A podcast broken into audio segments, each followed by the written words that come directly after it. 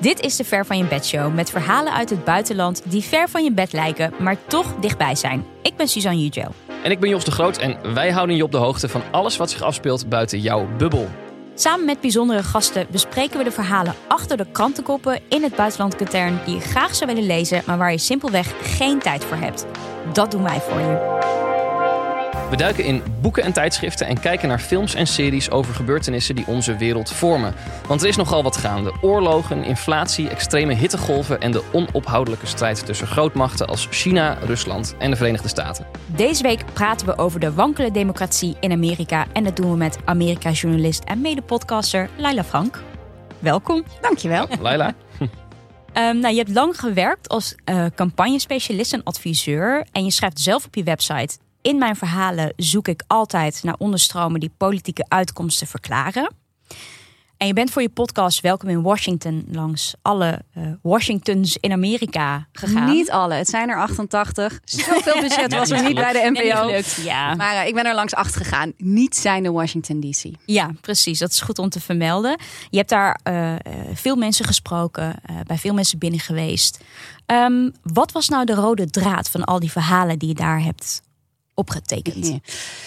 Ja, dat is altijd een uh, beetje een gemene en lastige vraag, omdat er zoveel gebeurt. Maar ik denk dat de uiteindelijke rode draad is dat Amerikanen veel vertrouwen hebben in wat ze zelf kunnen doen om hun land beter te maken, maar uh, steeds minder vertrouwen in elkaar en in de instituten en in een gedeeld beeld van wat Amerika is. Het klinkt ergens heel hoopvol, omdat ze denken: hé, hey, we gaan toch het beste ervan maken. Maar aan de andere kant ook pijnlijk of zo. Ja, kijk, en het is natuurlijk, Uh, als je geen gedeeld beeld meer hebt van wat een land is, dan ja. wordt het heel moeilijk om dat land uh, te besturen, ten eerste. Nou, dat zie je ook.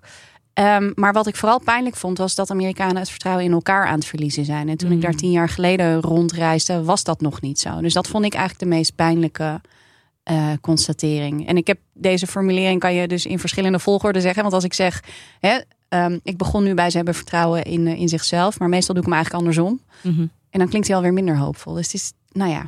Maar, nee, maar het, is, het zijn ook die twee kanten. Het is gewoon een heel spannend moment. Sowieso in de wereld, maar ook in Amerika.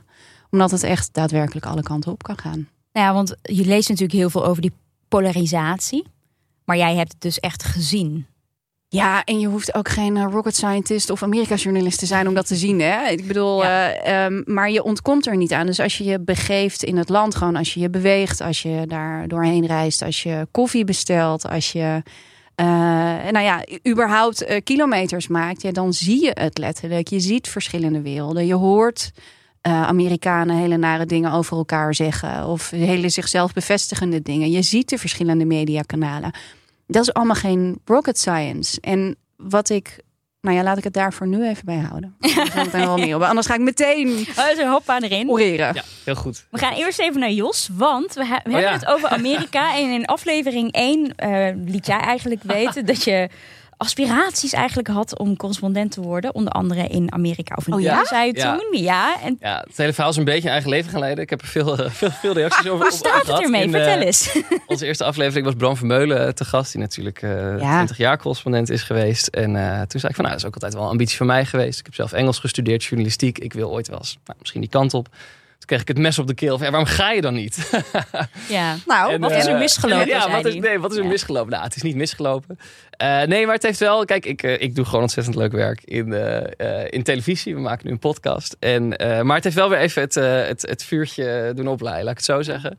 Maar uh, ik denk wel, kijk, waar die gelijk in heeft is... Want bij mij geldt, ik was negenendertig toen ik mijn mm. leven omgooide en, uh, en correspondent werd. Of journalist, Amerika-journalist. Ja. Beetje een rare term, maar ik heb een hekel aan de term Amerika-kenner. Want dat is iedereen. Ja, ik ben precies. journalist, dat is mijn handelingskader. Ja. Uh, ik heb mezelf toen de vraag gesteld, wat is het ergste wat me kan gebeuren? En het antwoord was dat ik het niet probeer. Mm. En het is echt zo, volgens mij zeker in de journalistiek en in de freelance journalistiek en in die correspondentenwereld. Het is fucking zwaar. Mm. Het is financieel onmogelijk, zo ongeveer. Het is loodzwaar, maar je krijgt er ongelooflijk veel voor terug. En de enige manier om er te komen is door te doen. Ja. Dus heer, heer, Bram. Nou, van ik zat wel... Ik, ik, nee, ze is go de tweede die tegen is echt niet moeilijk. Dit is je moment. We gaan over tien afleveringen de balans opmaken. En ja. gaan we eens kijken. Nee, ik moet wel zeggen, ik zat jouw podcast te luisteren en dan hoor ik jou eindeloos onderweg zijn en inderdaad uh, iedereen het hemd van het lijf vragen die je tegenkomt. Ja, dat is natuurlijk het mooiste dat er is. Geweldig. Ja, ja. Dus uh, uh, nee, het, uh, het, het vuurtje brandt.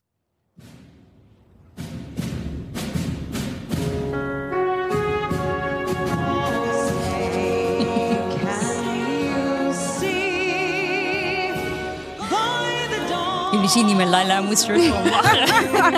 Ja. Ja. Wat uh, gaat het door je heen, Laila, als je dit hoort? Mee?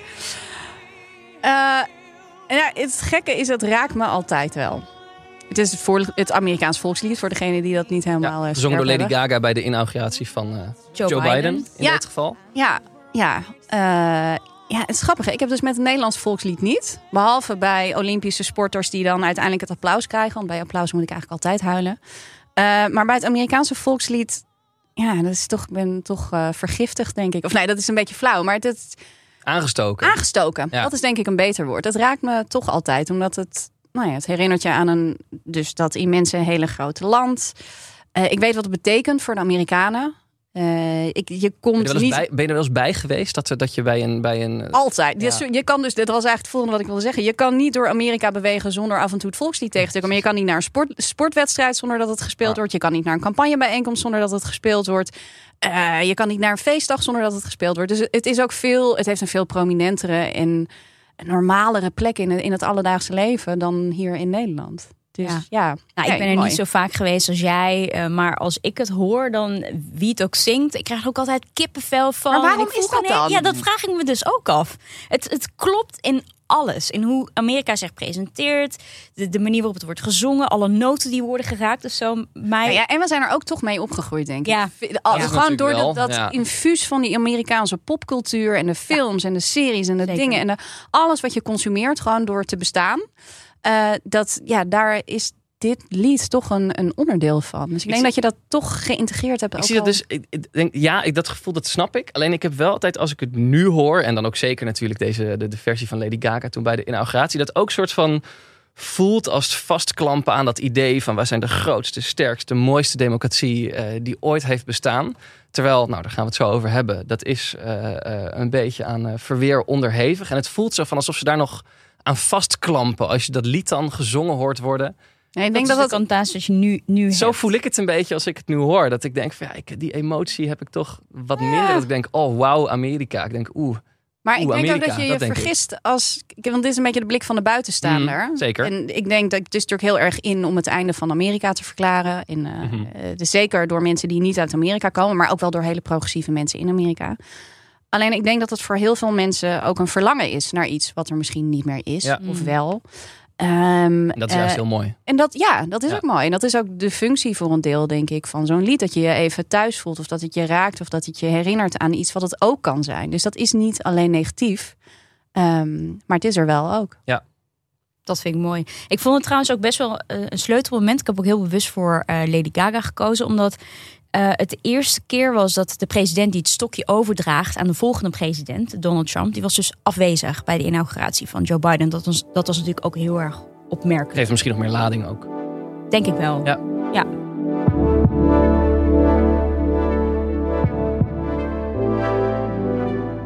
We praten vandaag met Laila Frank over de democratie in Amerika. Want die staat deze dagen uh, volop in de belangstelling. We zitten midden in een reeks openbare hoorzittingen... van de commissie die onderzoek doet naar de historische bestorming van het Capitool. En dat was op zes januari van vorig jaar. Nou, hoofdvraag die op tafel ligt... kan Donald Trump worden berecht voor samenzwer- samenzwering tot die rebellie? Dat is de vraag. Um, het rapport van de commissie verschijnt in september... En um, dat is best een interessante timing, omdat twee maanden later de tussentijdse verkiezingen op het programma staan, de midterms, waarbij de Amerikanen een nieuwe Senaat en Huis van Afgevaardigden kiest, vergelijkbaar met onze Eerste en Tweede Kamer.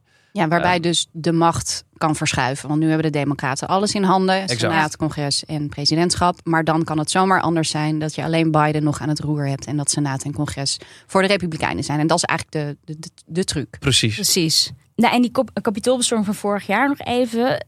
Misschien kwam het voor sommige mensen uit de lucht vallen. Ik moet zeggen dat mijn ogen toen best wel geopend werden. Ik dacht, waar de fuck uh, kijk ik nu naar? Ik denk dat nou, heel veel mensen dat hadden toen ze keken. Ik heb echt met open mond gekeken, tien minuten lang. Dat ik dacht, is dit echt? Is dit niet echt? Um, en wat ik sindsdien best wel regelmatig hoor en lees, is dat een deel van die Republikeinse partij is overgenomen door extremisten, of dat het radicaler is geworden. En toen dacht ik, wow, dat is nogal wat. Om zoiets te zeggen, wat, wat bedoelt men dan daarmee? Uh, nou, nou dan, ga, dan ga ik er veel meer over lezen. Je zou dan denken, oh, dat begint bij Trump. Dat is toen begonnen. Hè? Maar volgens mij speelt zoiets al langer. Want er zijn gewoon wat uh, uh, le- congresleden, onder andere ook, die best wel extreme uitspraken doen. Maar met Trump is het soort van, mag ik het zeggen, uh, normaler geworden. Omdat genormaliseerd, Laila? Ja. Nou, ik merk dat, en dat heeft eigenlijk iedereen de, de neiging om heel erg in te zoomen op die Republikeinse partij. Maar ja. Ik denk dat voordat je antwoord geeft op zo'n vraag, dat je eigenlijk moet uitzoomen en moet kijken naar wat is er aan de hand in Amerika.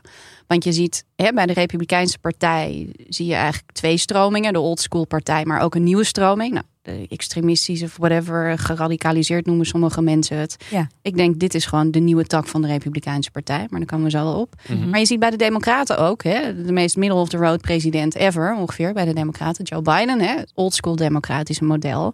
Maar je hebt ook de Bernie Sanders kant, mm-hmm. noem ik het maar even. En de progressieve. Ja, dus even GroenLinks tot en met V V D zit in één partij bij de Democraten. Exact, juist. En wat er volgens mij aan de hand is, is, en dat is al heel lang gaande, dat als het oude niet meer werkt, dan ga je iets nieuws proberen. En dat geldt voor allebei die partijen. En het oude is eigenlijk de belofte van Amerika. De droom, dat als je maar hard genoeg werkt, dat je uh, hè, en braaf doet wat er van jou als burger wordt verwacht, dat je er wel komt in het leven. En dat je een goed pensioen hebt en dat je kinderen goed terechtkomen. Uh, en dat je van een dubbeltje een kwartje kan worden, enzovoort. En je ziet dat dat al eigenlijk decennia lang niet het geval is.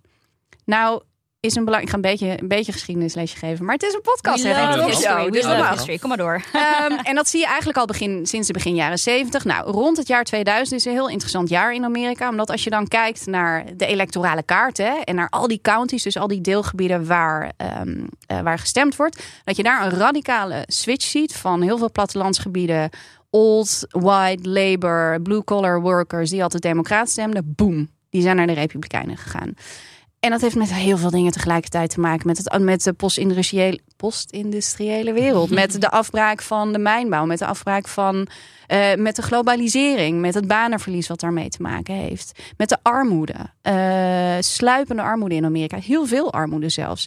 En toen kregen we natuurlijk de bankencrisis in tweeduizend acht. En dat heeft zulke diepe sporen achtergelaten in Amerika. Ik kom nog regelmatig mensen tegen die toen alles zijn verloren. En je ziet dat dat zowel bij de Republikeinen als bij de Democraten een enorme breuk heeft veroorzaakt. En heel veel pijn in die partijen. De opkomst van de Tea Party, herinneren jullie misschien nog wel. Zeker, zeker. Sarah Palin. Sarah Palin ja. uh, en na, he, Obama heeft de banken uitgekocht. En dat was bij een groot deel van de Republikeinen, deed dat ontzettend veel pijn. De dag nadat hij dat gedaan heeft, is er letterlijk een clubje Republikeinen bij elkaar gekomen. En die heeft bedacht, hoe gaan we deze man tegenhouden en zorgen dat dit nooit meer gebeurt. Um, en dat is een beetje het begin van een strategie. En Sarah Palin die is uitgemond in Donald Trump. Bij de Democraten had je natuurlijk de Occupy-beweging. En al die uitersten verzetten zich tegen precies hetzelfde. Um, en wat is dat dan? Dat precies hetzelfde? Precies waar zij hetzelfde zegt. Is de onvrede die ligt onder de economische achteruitgang. Onder geen vooruitgang meer. Onder ja. die hele belofte dat ongeacht je huidskleur, ongeacht je portefeuille, alles. Mm-hmm. Dat je het kon maken in Amerika. En dat en ook, is gewoon niet. En ook schoppen tegen het establishment, toch? Nou ja, en dan kom je op het punt, als wat je kent niet meer werkt, probeer je iets anders. Ja. En onderdeel daarvan is de elites, ik noem het maar, hè, of het establishment, of de mensen die altijd aan de macht zijn geweest. Uh, daar wil je vanaf en je wil een nieuw type leiderschap. En wat je ziet bij die Democraten is, hè, rond het tussen twee, jaar tweeduizend had je die switch, was de Partij van de Arbeiders. Het werd eigenlijk een partij van de hoogopgeleide elite. Mm-hmm. En van de bubbels en van de steden. Uh, en bij de Republikeinen was het de oude partij van Reagan en de markteconomie en het geloof daarin. En dat werd eigenlijk de partij van meer de uh, uh, identiteitspolitiek. Ja. Sarah Palin was niet gekozen om haar beleid, maar om wie ze was, om haar identiteit. Nou, en op een gegeven moment, kijk, een goede politieke campagne, een politieke belofte, een politieke revolutie is een combinatie van het goede moment en het goede verhaal. En het goede verhaal is datgene wat mensen raakt, waar ze echt ja. wakker om liggen. Ja, en dan was de magic moment was Donald Trump in tweeduizend zestien. Mm-hmm. Het had ook Bernie Sanders kunnen zijn. Want het zijn exponenten van eenzelfde gevoel van onmacht. Ze hebben heel of ontevreden. Ze hebben hele andere oplossingsrichtingen. Ja. Um, maar zoveel verschilt het.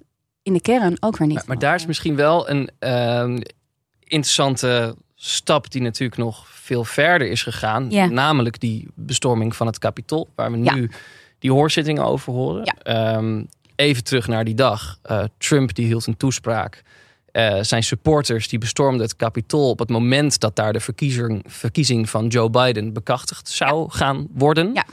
Even, um, op dit moment vinden ook de, de primaries va- plaats, de voorverkiezingen voor die midterms, waarbij dan kandidaten worden geselecteerd op wie straks gestemd kan gaan worden, ja. als ik het goed zeg. Heel goed. Um, uh, en dan blijkt, dat heeft de Washington Post onderzocht, dat tot nu toe uh, hebben Republikeinse kiezers ruim honderd kandidaten verkozen, of voorgedragen moet ik zeggen, um, die Trump steunen in zijn ontkenning van de verkiezingsuitslag van Joe Biden. Ja, en ik heb dit stuk zelf aangedragen en ik, en ik heb er een correctie op. Dit is een artikel van de Washington Post. Ik was na het lezen daarvan ook benieuwd naar, maar over hoeveel procent van het totaal hebben we ja, dan? Hè? Exact. Um, en dat heb ik uh, achterhaald via um, Brookings Instituut, dus dat is een wetenschappelijke of een onderzoekinstituut. Ja. En zij hebben het onderzocht van alle Republikeinse midtermkandidaten van de primaries. Uh, zegt eigenlijk achttien komma vijf procent ronduit de big lie. Hè? Uh, mm. Biden zit daar niet terecht. Bijna vijftien procent zegt ja, die speelt met het idee. En dit is denk ik een hele belangrijke groep. En dit is ook een heel belangrijk element als je het hebt over die democratie. Ja, er is iets natuurlijk niet helemaal lekker bij die verkiezingen. Iets klopt er niet. Hè? Dat twijfel, dat zaadje planten. En dat vind ik eigenlijk de meest belangrijke groep. En dan heb je nog eens vijfenzeventig procent van de kandidaten die er niks over zegt. Niks zeggen is ook iets zeggen. Hè? Ja. Um, en die houdt, dat kan zijn omdat ze er of niet in geloven, of omdat ze het politiek opportuner vinden. Whatever, zijn allerlei redenen voor mogelijk. Uh, maar je hebt dus bijna vijfentwintig procent die ronduit zegt het is een leugen of twijfel zaait over de integriteit van het verkiezingssysteem, terwijl daar geen bewijs voor is. Ik vind dat heel erg heftig. Dat is het ook. Want dat is het ook. Er is het gewoon geen grond voor, dus het is niet bewezen. En toch is er deze groep die daaraan twijfelt. En de, binnen een democratie vind ik dat best wel gevaarlijk. Want wat is dan je gemeenschappelijke basis? Nou ja, dit is precies het punt. Want een democratie bestaat ook bij het, het, de, nou ja, eigenlijk de, de, het volle vertrouwen. Dat je als kiezer, je geeft het vertrouwen aan degene die de regels maken, die de wetten maken. Ja. Dat zij daar integer naar zullen handelen. En, en dat is natuurlijk... Uh, dat is één. Uh, en als je het vertrouwen dus verliest in dat systeem, ja, dan, dan brokkelt het af.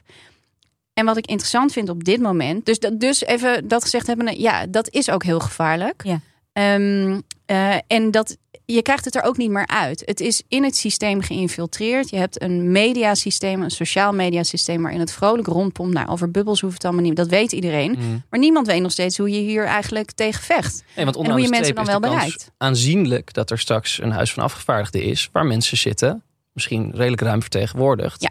die uh, de huidige president niet erkennen.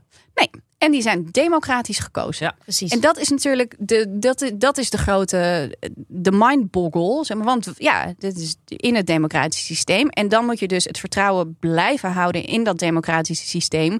Dat er voldoende andere mensen worden gekozen. Want het is nog steeds. Kijk, wij zijn ook, en de media hebben daar ook een rol in. Wij zijn heel erg gefocust op de uiterste. Mm. En polarisatie. Uh, uh, formaat groeit bij de nadruk op de uiterste. Want nog even terug naar die cijfers van net.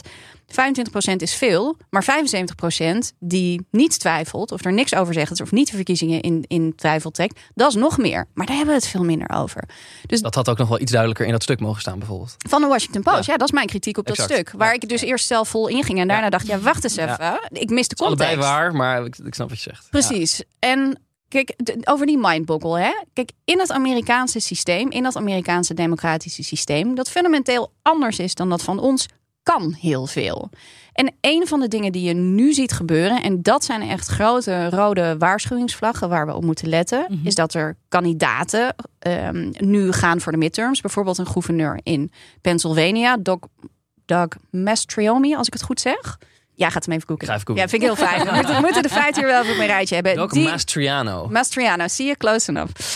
Hij had zo in, uh, in een Italiaanse maffia-serie kunnen spelen met zo'n naam. Zo ziet hij het ook uit trouwens. Oh ja, nou, ik ga nu even vertellen waar hij voor staat. Dus, zo, nou ja, um, wat interessant is aan hem, of eigenlijk uh, rode vlaggetjes dus, is hij uh, voert ook campagne met de mededeling dat hij bereid is om kiesmannen Uh, aan te wijzen die de stem van het volk willen afwijzen. Dus hè, die kiesmannen is, er wordt niet direct gestemd op de president.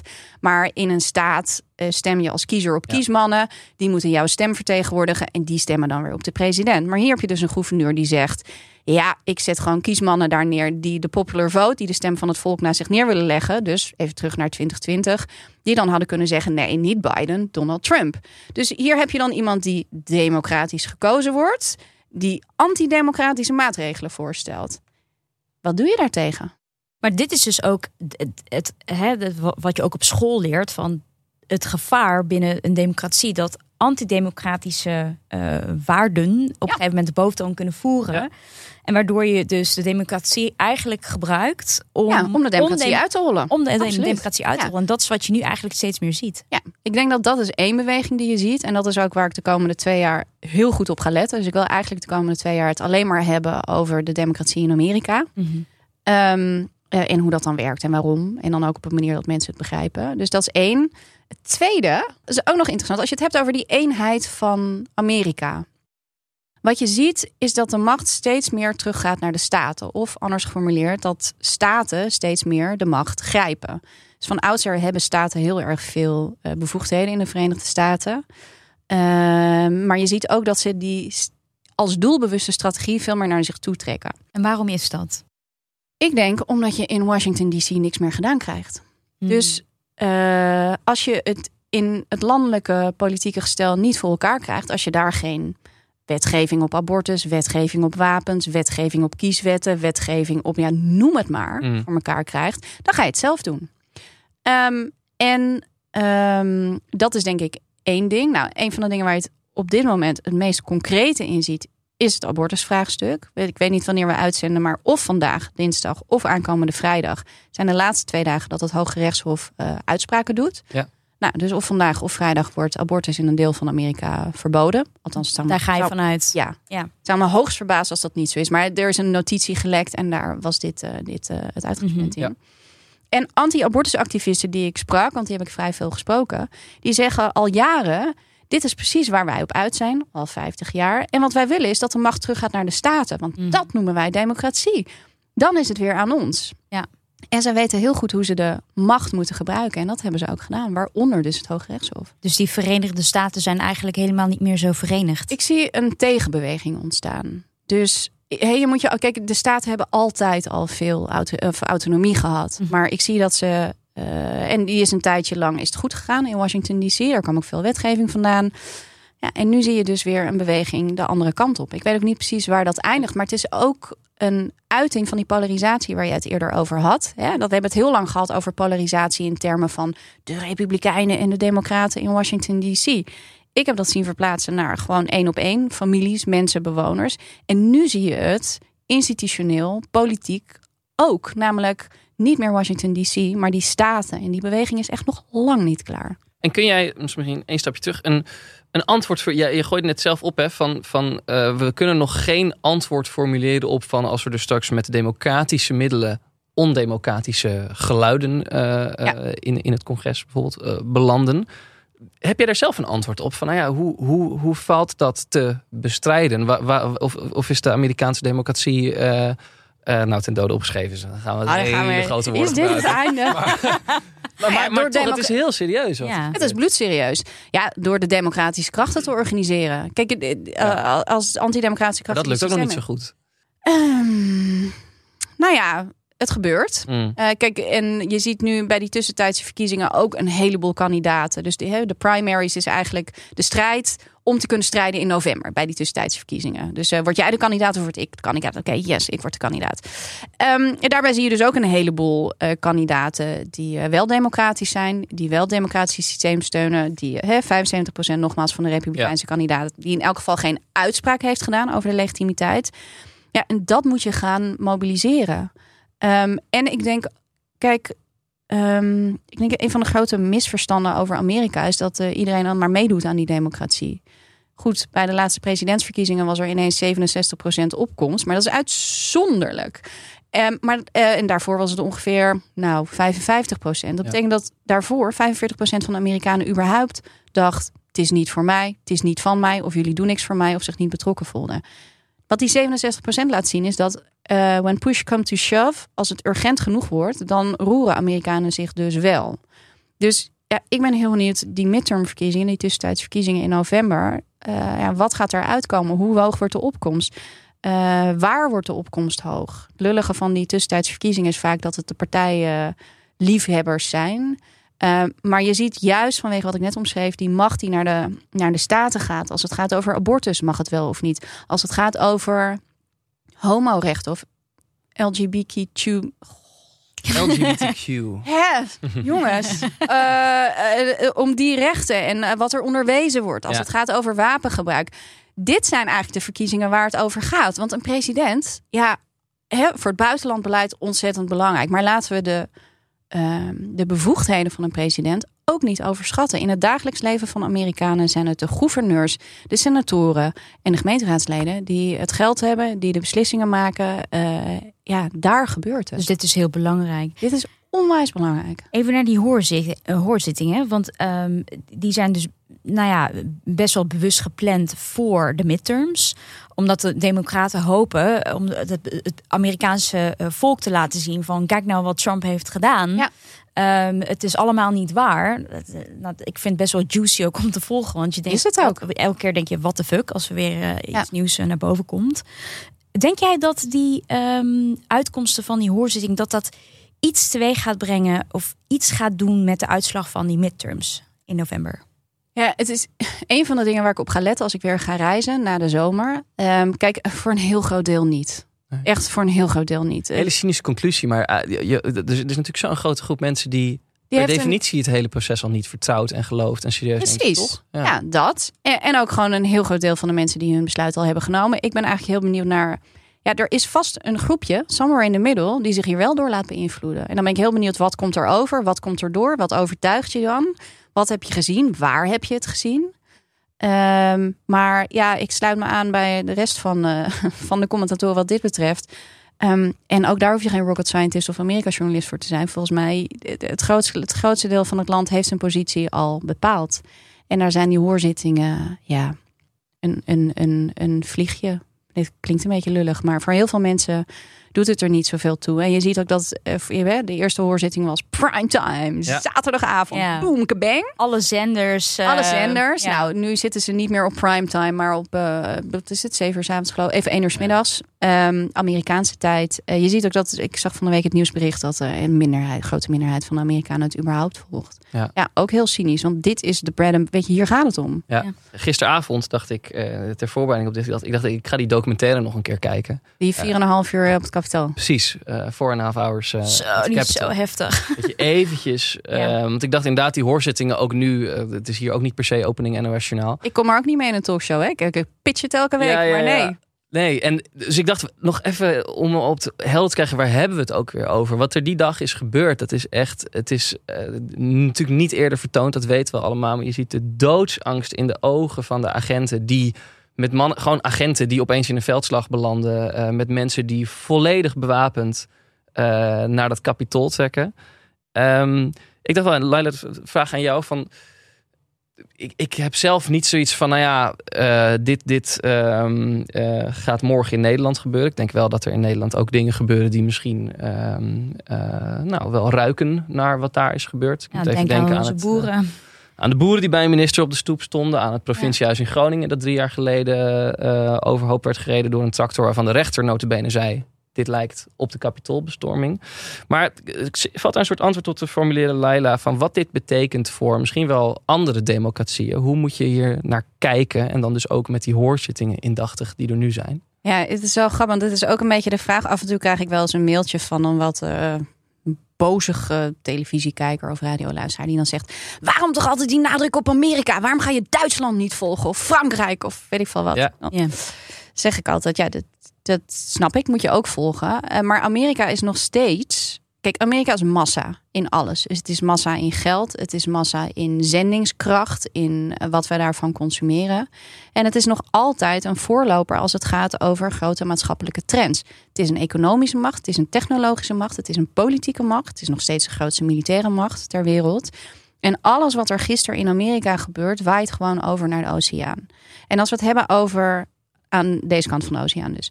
Als we het hebben over politieke krachten en politieke bewegingen, dan zijn er samenwerkingen tussen uh, die beide flanken waar we het in het begin over hadden. De, de rechterflank van de Republikeinse Partij en de linkerflank van de, van de um, Democratische Partij. Ja. Er zijn conventies van groene, progressieve. Er zijn conventies van de conservatieven.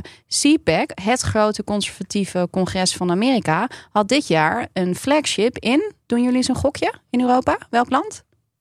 Nederland? Hongarije. Oh, of nou ja, ik bedoel maar. Orban. Ja. ja, zeker. En er zijn ja. gewoon er zijn netwerken van zowel conservatieve krachten als progressieve krachten die elkaar volgen, die elkaars frames overnemen. En los daarvan, we zijn verbonden in één grote wereld waarin dezelfde dreigingen zijn. Globalisering. In Nederland gaat het ook niet heel te jovel met de kansen voor nieuwe generaties.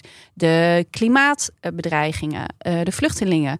Uh, oorlogen. En we leven sowieso in een tijd waarin heel veel dingen die we jarenlang voor lief hebben aangenomen helemaal niet meer vanzelfsprekend zijn. Dus uh, ja, let op Amerika, want het is in veel, uh, op veel manieren onze voorbode. Nou, we hebben het hier natuurlijk ook gezien. Hè, dat um, ik, ik denk zelf dat bijvoorbeeld een partij als Forum voor Democratie natuurlijk een beetje over zijn hoogtepunt heen is. Maar natuurlijk oh, wel de. Niet. Nee, nee, nee maar, maar wel de methodes Trump natuurlijk heeft ja. uh, geïmplementeerd. En ik weet niet of ze over een hoogtepunt heen zijn. En ook let wel, Nederland is een heel conservatief rechtsland. Zeker. Er is al jaren geen links ja, meer. Ik wilde zeggen, bij de, bij de vorige verkiezingen hebben zij opgeroepen van ga naar stembureaus. Ga kijken of er geen stemmen worden weggemoffeld. Want dat zou gebeuren. Nou ja, het hele idee van een, letterlijk. wat was het? Een huppelde pup school. Forum voor Democratie ja, kwam weer ja, met een eigen school. Het zijn alle renaissance scholen. Ja, ja. Je kan ze één op één leggen op de framing en op het denkwerk wat, we, nou, wat wij dan zien bij Trump.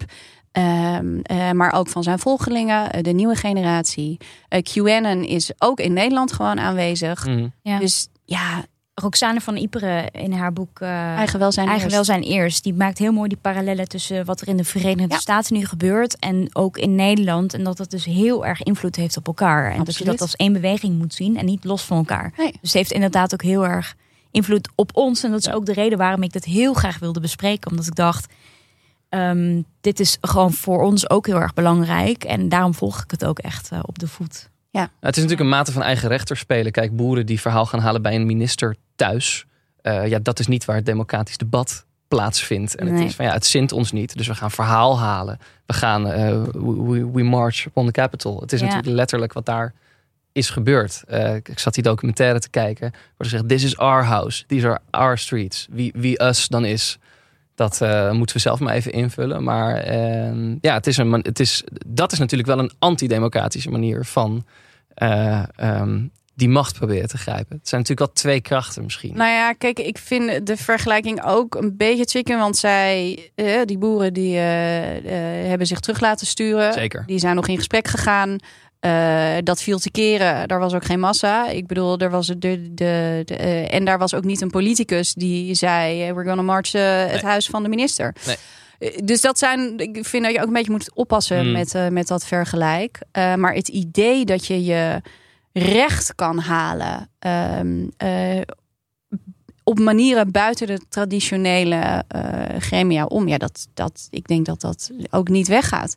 En voor hun is het ook een vorm van demonstreren. Het gaat misschien over onze, jou, jullie morele grens heen. Dat je dat doet in de thuisomgeving van iemand die zijn functie uitoefent. Ja. Um, maar dat is iets anders dan, vind ik toch iets anders dan het kapitool bestormen. Ja, nee, ik snap, ik snap, ik snap wat je zegt. Nou. Um, punt. punt.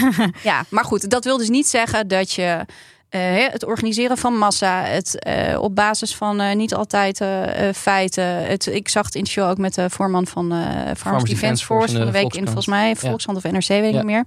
Die forse taal gebruikt en ja. ook uh, volgens mij geweld niet schuwt, als ik het goed zeg. Althans speelt daar, uh, er ook een beetje met daar een beetje, beetje uh, rondom laveert. Ja, laten we het zo zeggen. Uh, nou, ja, spannend. Laten we afronden, maar niet voordat we je hebben gevraagd um, of je een goede tip hebt voor oh, ja. onze luisteraars. Ik heb er twee, ik kon niet kiezen, want het is nou. een onmogelijke vraag. Eén tip is de podcast nine twaalf. Uh, kennen jullie die toevallig? Ja, zeg mij niks. Nee, mij hij is uh, bijna een jaar oud, want hey, rond nine eleven twintig jaar. Ja. Het is een podcast van Wondery, die ik altijd een fantastische podcast vind maken. Love Wondery. Precies. Ja. En, um, en ik ook niet. Het, het is, uh, nou hier, je wordt elke keer wijzer. Het is een uh, podcast in die in eigenlijk in zeven uh, uh, afleveringen verhalen vertelt van mensen die wakker worden op nine twaalf, de oh ja. dag na elf september, en zich moeten verhouden tot een nieuwe werkelijkheid. En dat zijn bijvoorbeeld de grappenmakers van The Onion. Het satirische ja. weekblad, zeg maar. Oh, de, ja. de Amerikaanse speld. Ja, Amerikaanse speld. Ja. Dat is een, uh, een jongen die ooit in een soort grapje een conspiracy theory heeft begonnen, die helemaal uit de hand loopt. Dat, is, dat zijn uh, uh, scriptschrijvers uit Hollywood die ineens gevraagd werden om scenario's te bedenken over wat, er, wat de volgende aanval op Amerika zou kunnen zijn. En waarom ik het zo goed vind en waarom ik het mee wil geven is, het is ten eerste fantastisch gemaakt. En het leert je iets over uh, de identiteit van Amerika, over de cultuur van Amerika, op een hele mooie vertelde manier, die niet helemaal politiek is en niet over republikeinen en democraten gaat, ja. maar over hoe mensen het land beleven.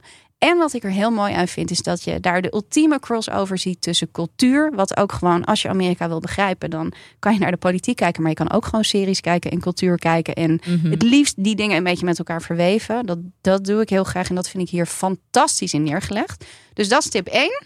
En nummer twee? Nummer twee is een, een klassieker. Boek, uh, op tafel. Ja, The Unwinding van George Packer. En uh, mensen ja. die een beetje in, in Amerika zitten, die kennen het waarschijnlijk wel. Het is negen jaar oud. Dit is eigenlijk een van de redenen dat ik de journalistiek in wilde. Of een beetje een voorbeeld van hoe je journalistiek kan bedrijven.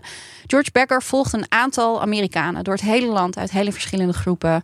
En beschrijft hoe zij hun leven leiden en hoe zij eigenlijk het land uit elkaar zien vallen. Dus het gaat over de belofte van Amerika die langzamerhand geloofwaardigheid verliest en hoe dat uitwerkt op mensen. En hij was eigenlijk de een van de eerste die dat op een hele mooie, doorvrochte, maar super toegankelijke journalistieke manier beschreef. En ik vind het nog steeds een heel mooi boek dat een heleboel dingen die nu gebeuren verklaart. Ja, ik wou net zeggen, eigenlijk iets wat we vandaag de dag nog steeds ja, precies. zien. Ah. Nou, dus dit waren mijn uh, two cents of wisdom. Tip, en volgens mij, uh, it wraps it all up. Ja, uh, absoluut. Zou ik Zeker. zeggen. Gaan we langzaam afronden, hè? Laten we het doen.